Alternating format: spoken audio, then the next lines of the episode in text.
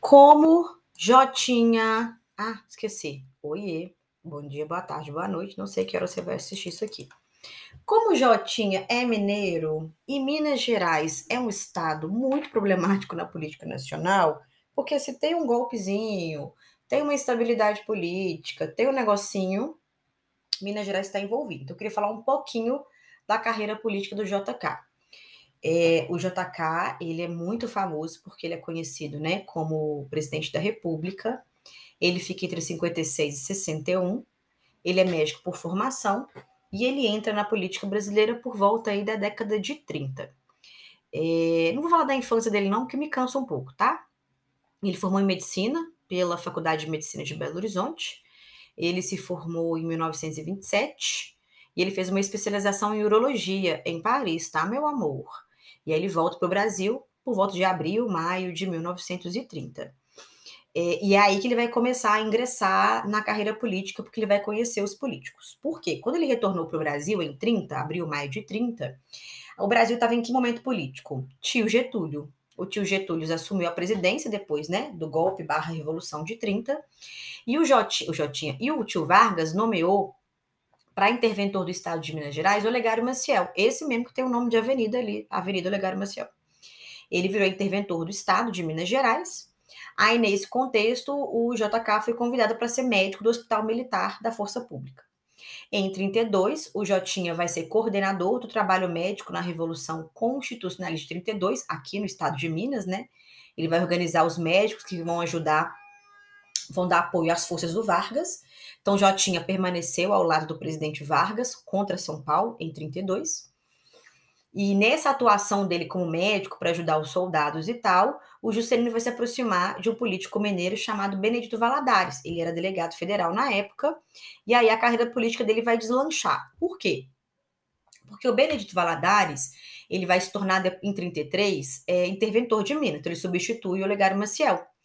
E é, o novo interventor do Estado, muito próximo do Vargas, muito colado no Vargas, vai convidar o Jotinha para ser chefe do Gabinete Civil de Minas Gerais. O Jotinha abandona a medicina, vai assumir essa função pública, se filiou, na época, ao Partido Progressista de Minas Gerais, se candidatou à Câmara Federal, foi eleito deputado federal por Minas Gerais, aí ele se mudou para o Rio de Janeiro e foi empossado em 1935. O Jotinha é, é, em 36, manifestou que ia apoiar o, um candidato chamado José Américo para eleição presidencial, e, né, em 38, mas teve o golpe de 37, Estado Novo, não rolou. Lembra que em 37 Jotinha era deputado federal, perdeu o mandato porque o Congresso foi fechado lá por ordem do Vargas. Aí Jotinha voltou para a medicina. Assumiu, assumiu sua posição lá no Hospital Militar, e em 1940, o Benedito Valadares, que ainda era interventor de Minas, falou: Jotinha, quero você como prefeito de Belo Horizonte. O Jota falou: ai, não tô querendo, não, amiga, obrigada, eu quero, tô aqui na medicina mesmo. O Benedito falou assim: amor, deixa eu te falar, não existe não para mim nem para o Vargas, você vai ser o prefeito de Belo Horizonte. Juscelino, como não queria largar a medicina, ele vai ter que conciliar ser prefeito de BH e ser médico. É, ele vai se destacar como prefeito, né, pela reforma urbanística que ele vai fazer aqui na capital, que é a Pampulha. E quando Vargas foi destituído é, e a democratização foi reestruturada no Brasil, o JK vai entrar para o PSD, que é o Partido Social Democrático, que era, que era um dos maiores partidos, como nós já comentamos. Aí ele concorreu de novo para deputado federal, de novo ele foi eleito. Ele permaneceu como deputado até 1950 e vai se tornar uma figura pública muito importante. É... E em julho de 1950 e calma, 1950, ele vai entrar para a disputa do governo de Minas, 1950, para o governo do estado de Minas, isso mesmo. JK disputou, gente, simplesmente com o cunhado dele. Eu amo as disputas familiares de Minas. Era o candidato Gabriel Passos, da UDN. JK viajou Minas inteirinho, fez campanha, venceu, recebeu mais de 700 mil votos. E em 31 de janeiro de 51, ele vai assumir como governador de Minas.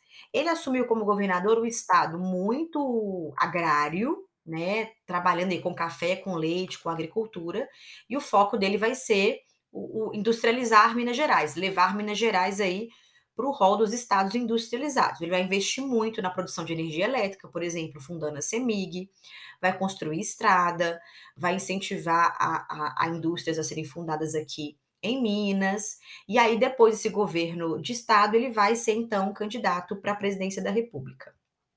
Eu comecei esse podcast com o, o jingle, né, do JK, que eu acho que de todos da experiência democrática é o mais ruim. É o ruim demais. O do Dutra, marmiteiro, maravilhoso. Chamá-lo de marmiteiro é muito incrível. Eu amei. Do GG, que saudade de você, maravilhoso. O do Jotinha, esse treco de, saudade gigante pela própria natureza, há 400 anos a dormir. Que é isso, gente? Tem uma hora que ele fala, parece como estrela radiosa. No... Ah, eu achei péssimo. Jotinha, nota zero. E esse vai ser o slogan, né, para trazer que o homem vem para trabalhar. Ele vence as eleições, só que antes de vencer, gente, eu tenho que te contar o caos do Brasil nessas eleições. Então, presta atenção, eu vou falar com muita calma, porque é um belzão a eleição do Jotinha para presidente da República. Então vamos lá com calma.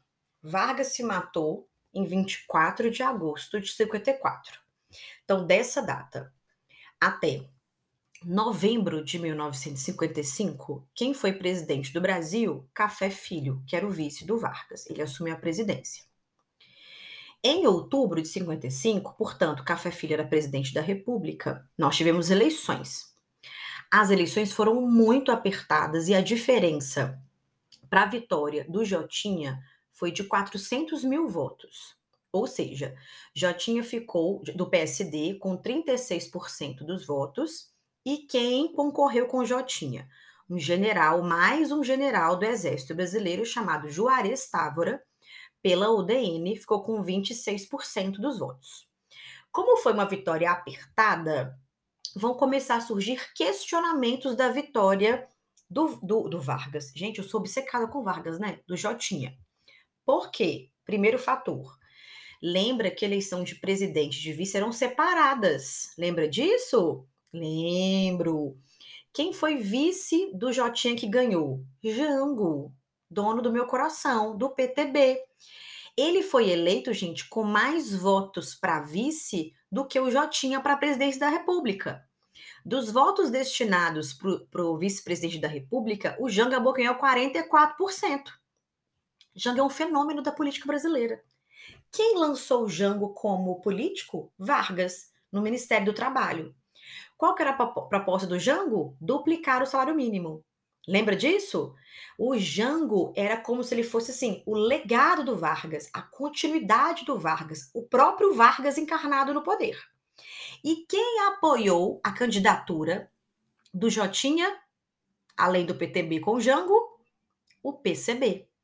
Quando o PCB, na ilegalidade, mas membros do PCB falam apoiamos o Vargas, nós somos oposição ao DN, a UDN é um partido horrível, quem fala o PCB, tá, gente? Não sou eu, não. O que, que vai começar a circular? Gente, o vice do JK é aliado do Vargas é o legado político do Vargas. O Jotinha acabou de receber o apoio do PCB. Ou seja, o que vai começar a acontecer é que o JK, em especial, ele foi alvo do Carlos Lacerda, obviamente, ele vai ser entendido como uma continuidade do legado político do Vargas. Então, o mês de novembro de 1955 vai ser um mês que vai tentar evitar que o JK fosse reconhecido como presidente eleito e evitado, obviamente, a posse. A UDN, perdedora, como sempre, perdeu para o Dutra, perdeu para o Vargas e perdeu agora para o Jotinha. O UDN perdedor em três eleições, mais o Carlos Lacerda, que era da UDN, mas era um jornalista muito importante no Brasil, vão tentar de todas as formas possíveis, inclusive apoiando tentativa de golpe militar, golpe parlamentar, instauração de governo provisório, enfim, que a eleição de não fosse reconhecida. Então, a aliança PTB com o, o Jango como vice e o PSD para o Jotinha como presidente, vai transformar agora o JK em alvo do Lacerda. Antes era o Vargas, antes era o Jango, toda hora o Carlos Lacerda tem um alvo. Diariamente, todos os dias, o Lacerda pedia a imposição de um regime de emergência para impedir que o PTB volte ao poder. PTB no poder seria sinônimo de Vargas. Mas a eleição aconteceu nesse tumulto, nesse caos. Jotinha eleito. Em tese, Jotinha tem que assumir 31 de janeiro de 56. Só que nos bastidores, um, um golpe de Estado passou a ser organizado contra o JK. Eu estou me baseando no livro Brasil, uma biografia das historiadoras Lilia Schwartz e da Heloísa Starling, que são as duas historiadoras hoje que mostram para a gente a articulação desse golpe. Então vamos lá ao golpe contra o Jotinha. A UDN, os meios de comunicação de massa e as Forças Armadas vão começar essa campanha contra o JK. Detalhe: receberam apoio do presidente da República, Café Filho, então, o Café Filho é um golpista também, que não queria que o Jotinha voltasse para o poder, porque o Jotinha era sinônimo, na época, de legado do Vargas. No Rio de Janeiro, nós tínhamos um general do Exército Brasileiro que era um general legalista. Então, o general que olhava para a Constituição, que é o que todo general tem que fazer, né? O que todo membro do Exército. Eu não vou nem elogiar, que ele fez mais que a obrigação dele. O general olhava para a Constituição e falava assim: Venceu a eleição? O que diz a Constituição? Posse. Pronto. Esse general chama Teixeira Lote. O lote dele é com dois T's, L-O-T-T. O Teixeira Lote, porque como o Teixeira Lote também está nesse caos do Brasil, as pessoas falam, nossa, o Teixeira Lote ajudou o Jotinha a assumir o poder. Verdade, mas assim, parabéns, fez mais que a sua obrigação. Parabéns por fazer o mínimo. Mas no cenário brasileiro, né, gente, merece elogio, porque o Brasil é um caos ele era obediente à Constituição. Parabéns, General Teixeira Lott, fez o que todo mundo tem que fazer, obedecer à Constituição. Próximo. Aí ele falou: não, gente, não vai ter golpe de Estado, não. Ninguém vai impedir o Jotinha de assumir. Jotinha vai assumir por quê? Porque ele foi eleito pelo voto direto e secreto do povo brasileiro. O povo brasileiro escolheu Jotinha. Mas Jotinha foi apoiado pelo PCB, tem o Jango como vice, é, o PTB voltando ao poder. O general Lott, lamento, I'm so sorry, sorry, ele vai assumir. O general Lott, então, foi o grande impedimento para que um golpe de Estado fosse dado contra o Jotinha. Parênteses. Esse golpe de Estado era para ter sido dado contra o Vargas em 54. O suicídio impediu. Agora, em 55, o general Lott vai impedir. Lá em 64, não vai ser possível. Aí, cronologia dos fatos. Eleição, 3 de outubro, venceu Jotinha. Parabéns. No dia 3 de novembro de 55, alegando estar doente, o Café Filho, presidente do Brasil, deu, meteu um atestado. Meteu um atestado médico estou passando mal, não posso ser presidente do Brasil. Pela Constituição de 46, e assim como a nossa hoje também, o presidente saiu, vem o vice. Se não tem vice, quem assume é o presidente da Câmara, que na época era Carlos Luz. Só que Carlos Luz também é golpista. Por quê? Porque o roteiro do Brasil, o roteirista do Brasil não tem limite. O Carlos Luz, como presidente do Brasil, pensou o seguinte: eu vou ajudar no golpe e o general Lott, que era ministro de guerra, eu vou forçar a saída dele. Porque se o general Lott não for mais ministro de guerra e eu nomear o ministro de guerra golpista também, vai ficar mais fácil de impedir que o JK assuma.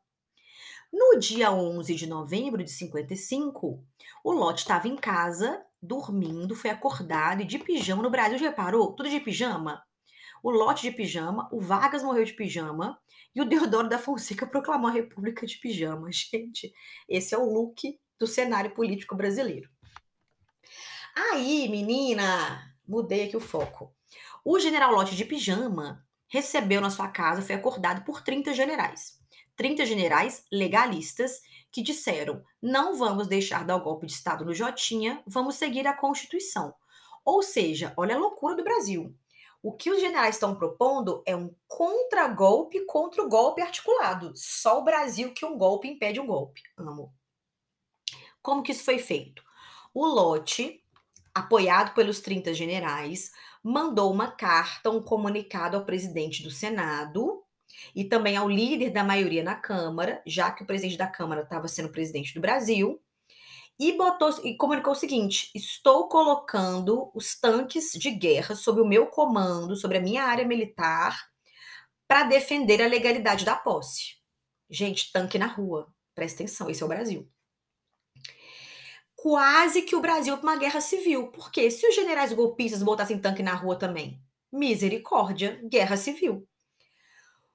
Quando é, é, ele, ele como é que eu falo? Ele, ele bota, quando ele bota os tanques na rua, é, é o presidente da República, o, o, o, o Câmara Carlos Luz, né? O Carlos Luz, ele foi para um, um navio da Marinha Brasileiro, ficou de lá administrando a crise. O medo, obviamente, era depois ser presidente, tomar o poder, etc. Foi para um navio da Marinha para ficar protegido.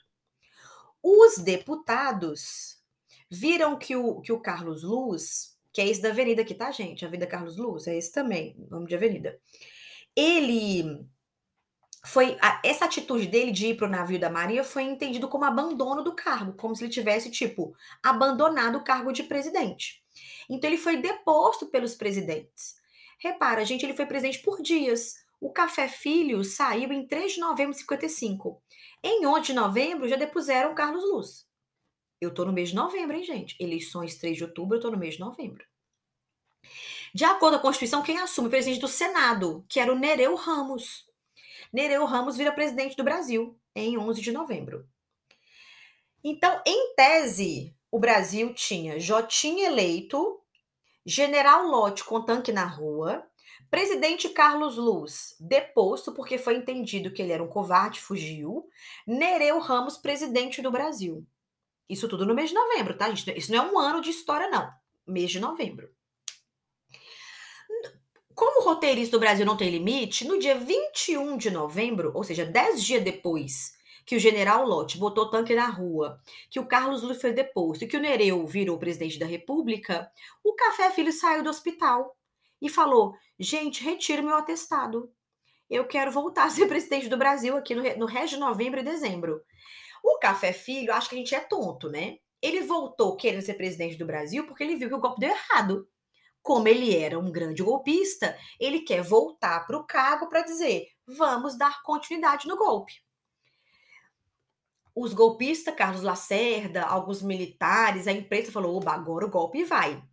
Só que os parlamentares brasileiros pensaram o seguinte: muito esquisito o cara meter um atestado 3 de novembro e querer voltar dia 21 de novembro. Melhorou? Tipo assim, 10 dias? Em, em 15 dias? Então, os parlamentares vão votar pela interdição do Café Filho. E vão dizer que Café Filho não tem como você voltar a ser presidente da República, porque ninguém mete atestado e 15 dias depois volta quer ser presidente da República do Brasil. Ainda mais esse cenário, em que o Nereu Ramos virou presidente, o Carlos Luz foi deposto porque você saiu e o general Lott está com tanque na rua no Rio de Janeiro, capital federal, dizendo que o JK vai assumir sim. Pensa nesse cenário caótico do, do Rio de Janeiro. E além de, de, dizerem que o Café Filho não podia assumir o poder, né? Eles interditaram o Café Filho. Os parlamentares decretaram estado de sítio válido até 31 de janeiro de 1955. O que, que isso quer dizer? que o governo brasileiro, que o Estado brasileiro era governado pelo Nereu Ramos, junto com, com as lideranças da Câmara e do Senado, até 31 de janeiro, com o apoio militar do general Lott, para garantir a posse do Jotinha em 31 de janeiro de 1956. Tudo que eu te contei aqui, gente, ficou chamado como Novembrada de 55. O que, que isso quer dizer? Que o mês de novembro foi caótico e houve ali uma tentativa de golpe de Estado da UDN, do Carlos Lacerda, de alguns meios de comunicação, de membros das Forças Armadas, do Carlos Luz, do Café Filho, para não deixar o Jotinha assumir, porque o Jotinha foi lido como, como um grande legado de Vargas, porque o vice dele foi ministro do Trabalho do Vargas, propôs aumento de salário mínimo em 100% e ainda foi acusado mentirosamente de querer fundar uma ditadura sindicalista. Então, nesse caos todo, teremos a posse do Jotinha. Jotinha vai ser posto é, em cargo em 31 de janeiro. Jotinha, como bom mineiro que é, safo, come quieto, discreto, simpaticão, vai nomear o general Lott como ministro de guerra. Falou, filho, gratidão, gratiluz, obrigada por tudo. Eu não sei nem como te agradecer. Então, o general Lott vai ser ministro da guerra, porque ele foi importante no uso de suas atribuições para respeitar e fazer valer a Constituição e as eleições. E como que o Jotinha vai agradar os militares? Em fevereiro de 56, ele tinha acabado de assumir o poder, nós tivemos um levante, chamado Levante de Jacará, Jacareacanga. Lá, um grupo de militares na região do Pará tentam impedir a posse dele, tentam destabilizar o governo dele, mas eles foram facilmente dissolvidos. Ele anistiou esses militares envolvidos nesse processo, prometeu aos militares investimento na indústria bélica, modernização das Forças Armadas, comprou para a aeronáutica aviões mais modernos e para a marinha um porta-aviões britânicos caríssimo, que inclusive gerou música do Juca Chaves, O Brasil vai à guerra em 61, debochando da compra desse porta-aviões. E o Jotinha, para agradar os militares, também nomeou militares para vários cargos da administração federal. O Jotinha, com essas nomeações, colocou, inclusive na Petrobras, colocou os militares nos cargos mais estratégicos da federação isso quer dizer que esses militares vão conhecer o Estado brasileiro por dentro. Isso vai ser muito importante para 64. Jango, vice-presidente da República, nomeado como negociador com os sindicatos, com os trabalhadores. Então, esse cenário caótico que nós estamos vendo aqui foi basicamente é, é, a forma como ele vai assumir. Então, pensa como que ele vai assumir no, no caos, mas assumiu assumiu como um slogan de campanha que é muito famoso, que é o plano de metas, ou programa de metas, que resumidamente era os 50 anos em 5. Esse é o primeiro e mais ambicioso projeto de modernização estrutural que o Brasil já teve. Esse é o primeiro, teremos outros depois. Eram 31 objetivos distribuídos em quatro pontos importantes: transporte, energia, indústria pesada, alimentos. A principal agenda do Jotinha é o crescimento econômico, via, via a aceleração da nossa industrialização. Essa industrialização na era do JK vai ser muito importante para mudar hábitos de consumo dos brasileiros. Então, comprar carro como sinal de modernidade, comprar eletrodomésticos, comprar enceradeira, liquidificador, ferro de passar roupa, tudo elétrico. A eletricidade era um negócio da tecnologia da modernidade. Então, esses hábitos de consumo dos brasileiros estavam muito ligados à ideia, que vai construir no imaginário brasileiro a ideia de somos modernos, chiques, sofisticados, ricos, milionários, ninguém para o Brasil. O, o, projeto dele era modernizar o Brasil. Ele falava que, era, que ele queria abrir as portas da modernidade. Então, um exemplo disso são as estradas, né? Dentro desse, desse plano de metas, onde os carros vão começar a circular, estrada e carro viram símbolos de modernidade. Viram símbolos de um Brasil, tipo assim, contemporâneo, rico, milionário, chique demais. Meu Deus, comprei um carro. Essa mentalidade que nós temos hoje, né? Muito especial na classe média brasileira, que carro é símbolo de status Obrigado, Jotinha, por construir essa mentalidade. Então, a gente vai falar que o Jotinha, ele não é nem entreguista nem nacionalista. Ele é os dois. Olha que maravilhoso. Minas Gerais sempre inovando, né? Porque o Estado é forte interventor do Estado na, da economia, na construção, enfim, mas ao mesmo tempo ele abriu o Brasil para o capital internacional. Então a gente fala que o Jotinha optou por uma, por uma, uma opção econômica nacionalista não ortodoxa. Que, que é não ortodoxa? Capital internacional, você é bem-vindo. Está entendendo da economia? Também, viva. Então ele é uma mistura dos entreguistas e também dos nacionalistas. Quem vai financiar o plano de meta, gente? Alguém tem que dar dinheiro, né? ele vai abrir para o capital internacional por meio de concessão de privilégios fiscais. Então, fábricas de carro vêm para cá com isenção fiscal, empresas de eletrodomésticos vêm para cá com isenção fiscal e muitas multinacionais vêm para o Brasil com os projetos de isenção fiscal. É, e também financiamento internacional. Vai pegar dinheiro emprestado, que vai aumentar muito a dívida externa brasileira. Obrigado, Jotinha. Parabéns. Outras questões que marcam o governo dele: aumento da inflação. Só para você ter uma ideia, em 59, quando ele está quase saindo, era de 39,4% ao ano. Então, tipo, a oscilação de preços era gigantesca no Brasil. Ele vai romper com o FMI, porque o FMI vai tentar restabelecer novas regras de pagamento, de empréstimo. Ele vai romper em 59 com o FMI. Não fez reforma agrária, o que vai fortalecer as ligas camponesas, falo, falo delas já já. Nós vamos ter uma população ainda no Brasil concentrada nas áreas rurais. O Brasil vira um país urbano mesmo, só no regime militar. Porém, com fluxo de pessoas saindo do campo para a cidade, eu tenho um aumento das periferias brasileiras. É, e nesse contexto histórico, muito importante lembrar a atuação do PCB e da Igreja Católica no campo, em especial com o movimento da educação de base da Igreja Católica, que vai usar o rádio como forma de alfabetização, de instrução. Então, a Igreja Católica tem uma atuação no campo muito forte. É por isso que lá em 64, quando as perseguições políticas começarem a acontecer, a Igreja Católica também vai ser um PCB, óbvio, né? Mas a Igreja Católica também vai ser um alvo muito forte, porque ela, vai, ela tinha uma forte atuação nas bases da sociedade, com os mais pobres, com os, com os, os maior, com os maior, com as pessoas em maior dificuldade, e isso, no contexto da Guerra Fria, era rotulado como comunismo. Ele vai se aproximar durante o governo dele ao Instituto Superior de Estudos Brasileiros. Um grande nome desse instituto é o Celso Furtado, assim, um clássico da economia brasileira, tem que ler. É o Celso Furtado que vai trazer para a análise econômica brasileira o termo subdesenvolvido. Esse termo vai ser muito utilizado para falar sobre qual era o lugar do capitalismo brasileiro no mundo. Então, Estados Unidos, país desenvolvido, países em desenvolvimento e países subdesenvolvidos. Então, esse termo foi muito utilizado para justificar esses grandes investimentos na economia brasileira, a tentativa de modernizar o Brasil, esse projeto de modernização, para retirar o Brasil do subdesenvolvimento. É, foi uma análise equivocada achar que industrializar tiraria o Brasil do subdesenvolvimento. O que vai tirar o Brasil desse, desse contexto, né, usando esse, esse conceito aqui, esse não é só a industrialização, mas melhorar as condições de vida, acesso à saúde, à educação, saneamento básico, melhorar o IDH, só industrializar não é suficiente.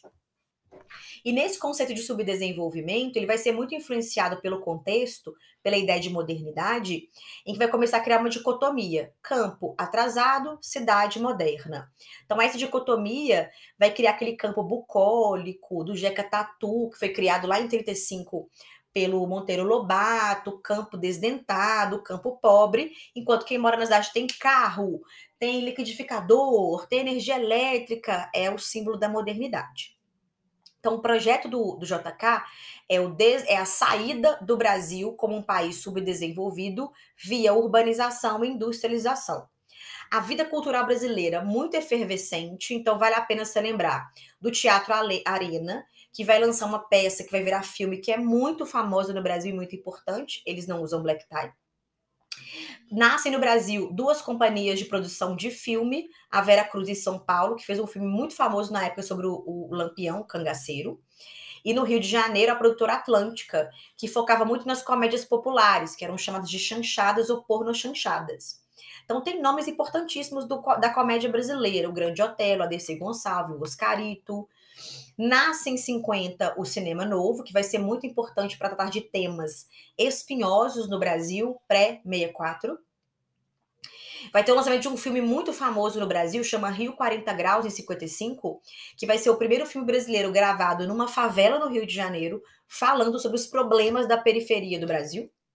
Em 58, eu acho que é vai, vai nascer o ritmo que dá uma cara para o Brasil e que é o que é mais famoso no mundo, né? Que é a Bossa Nova. Nara Leão, Tom Jobim, João Gilberto, Roberto Menescal, o Boscoli, enfim, nomes clássicos da Bossa Nova. É, e, e o, o, JK vai ter uma meta dentro do plano de metas dele, que era a meta síntese, Era a maior meta, a meta de todas, que era a construção de Brasília. Como o JK governava para cidades, para os centros urbanos, ele não se preocupava com o campo, ele quer levar essa ideia de modernidade, ele quer levar essa ideia de, de urbanização para o centro-oeste. Então, essa ideia de ocupar o centro-oeste vem com a construção de Brasília. Brasília significa afirmação de nacionalidade, integração do Brasil, interiorização do Brasil e, óbvio, modernidade. Ela foi construída em três anos. Ela vai ser inaugurada, obviamente, em 21 de abril de 1960. E, obviamente, no dia do Tiradentes, né? Então, a inauguração tinha que ser dentro do governo do JK, porque ele queria participar, já que era um projeto tão, tão imenso. O Oscar Niemeyer é responsável pelo projeto arquitetônico, o Lúcio Costa pelo planejamento urbanístico e o Israel Pinheiro, aqui de Belo Horizonte, pela engenharia completa. É, na época, não se perguntava quanto custava. Sabe uma pessoa rica milionária que chega na loja da Gucci e fala assim: 10 que eu pago, sem perguntar o preço? Era o JK com Brasília. Não perguntava os custos financeiros, nem o custo dos trabalhadores que morriam nas obras. Há muitos relatos é, dos trabalhadores que participaram da construção de Brasília e eles falam que tem pessoas concretadas nas construções lá de Brasília, no chão, nas paredes, no piso. Então, muitos trabalhadores, que são os candangos, é, que morreram na construção de Brasília. Isso também na época não importava. O foco era desviar o brasileiro do problema da inflação, desviar o brasileiro da discussão sobre reforma agrária e desviar o foco da atenção do brasileiro do aumento da dívida externa. Então chegava assim, e aí, agrária JK? E Brasília, você tá vendo como é que Brasília tá ficando linda? Ô, JK, a inflação tá osso, hein, meu filho? Meu salário não dá pra nada. Mas e Brasília? Você viu que maravilhosa? JK, meu filho, a dívida externa aumentou demais, mas Brasília tá quase pronta. Você já viu o projeto? Como é que ele é lindo? Oscar Niemeyer maravilhoso. Então eu tiro o foco, né? Porque eu vou criar um projeto que une a nação, que envolve a nação, que é símbolo da nação. Corrupção Renata teve? Nós não sabemos, sabemos muito pouco. A documentação sobre isso é muito, muito pequenininha. Mas a nossa hipótese é que, obviamente, houve corrupção. É, a corrupção é uma marca da história do Estado brasileiro, desde o Império, desde a colonização com a coroa portuguesa, o Estado português. Só que o Jotinha ele vai, vai inaugurar uma coisa diferente. Ele vai inaugurar essa relação meio promíscua que hoje nós temos conhecimento, né? Das grandes empreiteiras com o Estado brasileiro. Então, está nascendo aqui essa promiscuidade e essa relação pouco republicana. O Vargas, o Vargas, gente, eu estou focado no Vargas. O Jotinha, ele vai sair do cargo no prazo previsto, né? Ele vai, ele fica de 56, 31 de janeiro até 31 de janeiro, ai Jesus, de 61, quando o Jânio vai assumir, falo disso depois. Só que o Jotinha já saiu, gente, em campanha. Ele saiu com o slogan JK65. Em tese, teríamos eleições em 65, né? O Jânio deveria ficar de 61 a 64, 64 ano eleitoral, 65 novo presidente. Porém, 31 de março vai interromper aí a festa da democracia brasileira. Sobre Jotinha é isso. Beijo, tchau.